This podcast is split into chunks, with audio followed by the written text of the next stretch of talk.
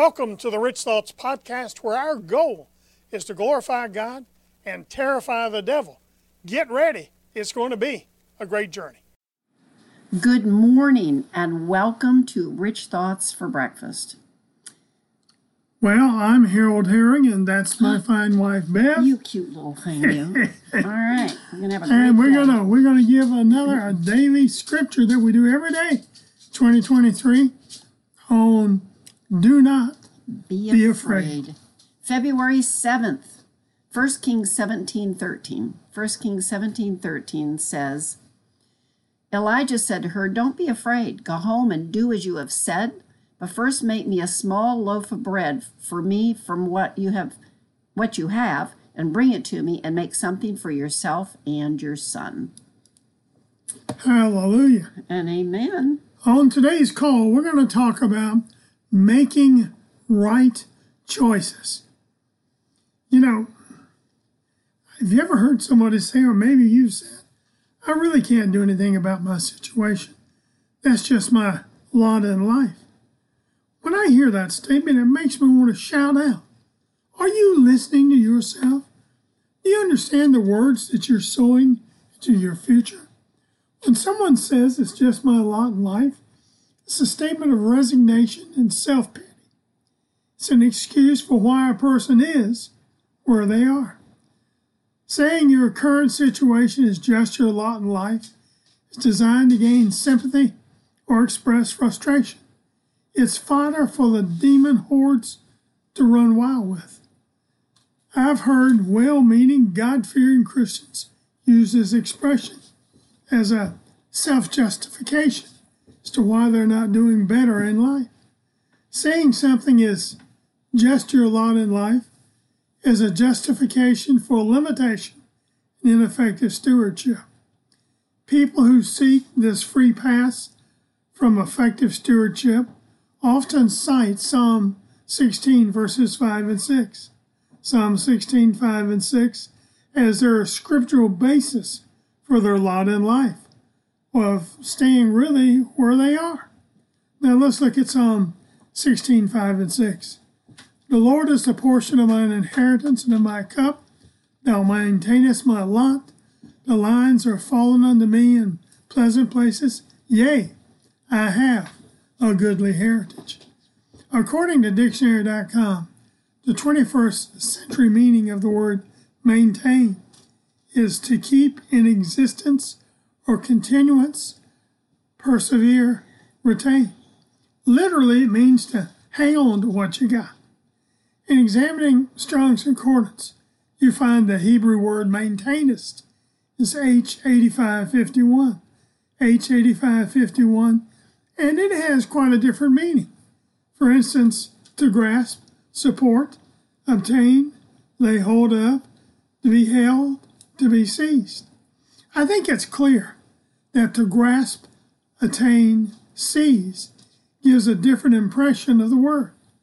But let's go just a little further.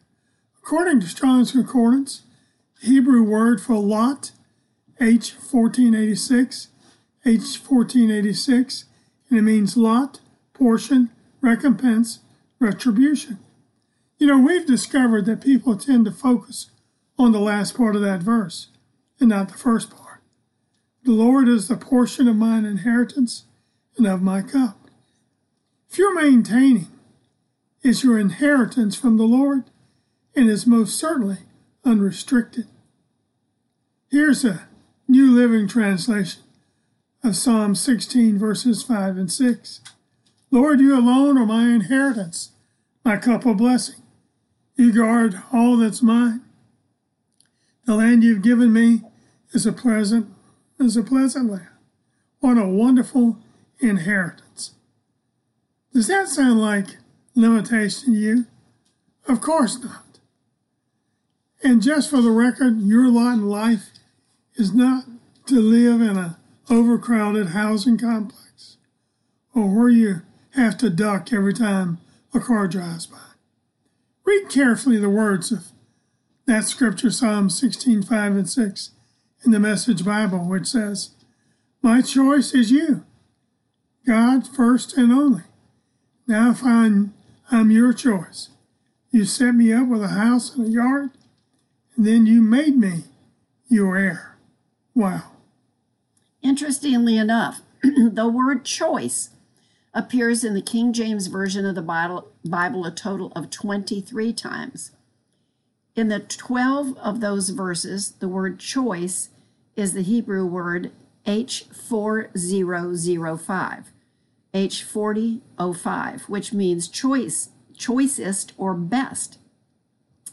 If having the option of choosing the best in life, why in the world would we settle for less than the best? That's true. Or what we perceive to be a lot. 1 uh, Corinthians 12:31. 1 Corinthians 12:31 Classic Amplified says, "But earnestly desire and zealously cultivate the greatest and best gifts and graces, the higher gifts and the choicest graces. And yet I will show you still a more excellent way, one that is better by far and the highest of them all love. Does it sound like God wants you to settle for less than his best as your lot in life? Once again, we don't think so.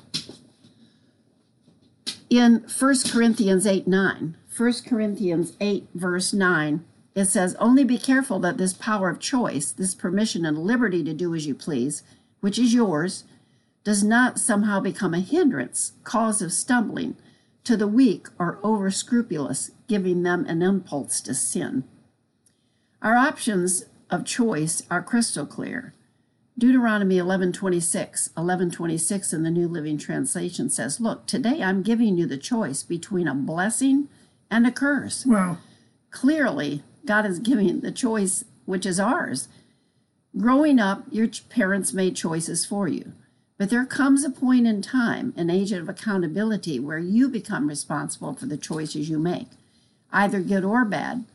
Truthfully, they can also be life or death decisions. Deuteronomy 30, verse 11, Deuteronomy 30, verse 11 in the New Living Translation says, The choice of life or death. This command I am giving you today is not too difficult for you to understand, and it is be not beyond your reach. Our choices are all predicated on our obedience to the Word, the Word of God.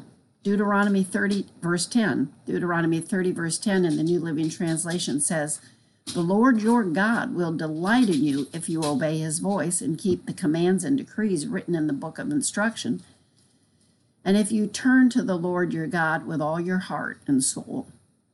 And finally, let me give you Proverbs 2 11. Proverbs 2:11 in the New Living Translation says, "Wise choices will watch over you. Understanding will keep you safe." Hallelujah. Always put God first. Always put God first. Proverbs 3 4 through 6. Proverbs 3 4 through 6, Living Bible. If you want favor with both God and man, and a reputation for good judgment and common sense, then trust the Lord completely. Don't ever trust yourself. In everything you do, put God first, and He will direct you and crown your efforts with success. The scripture says God will direct, He will direct you and crown your efforts with success. Psalm 90, verse 17. 90, verse 17, New Living Translation. may the Lord our God show you His approval and make our efforts successful. Yes, make our efforts successful. Yes, when we put God first, never doubting His word or promises, He will show His approval of our faithfulness, making our efforts, things we put our hands to, successful.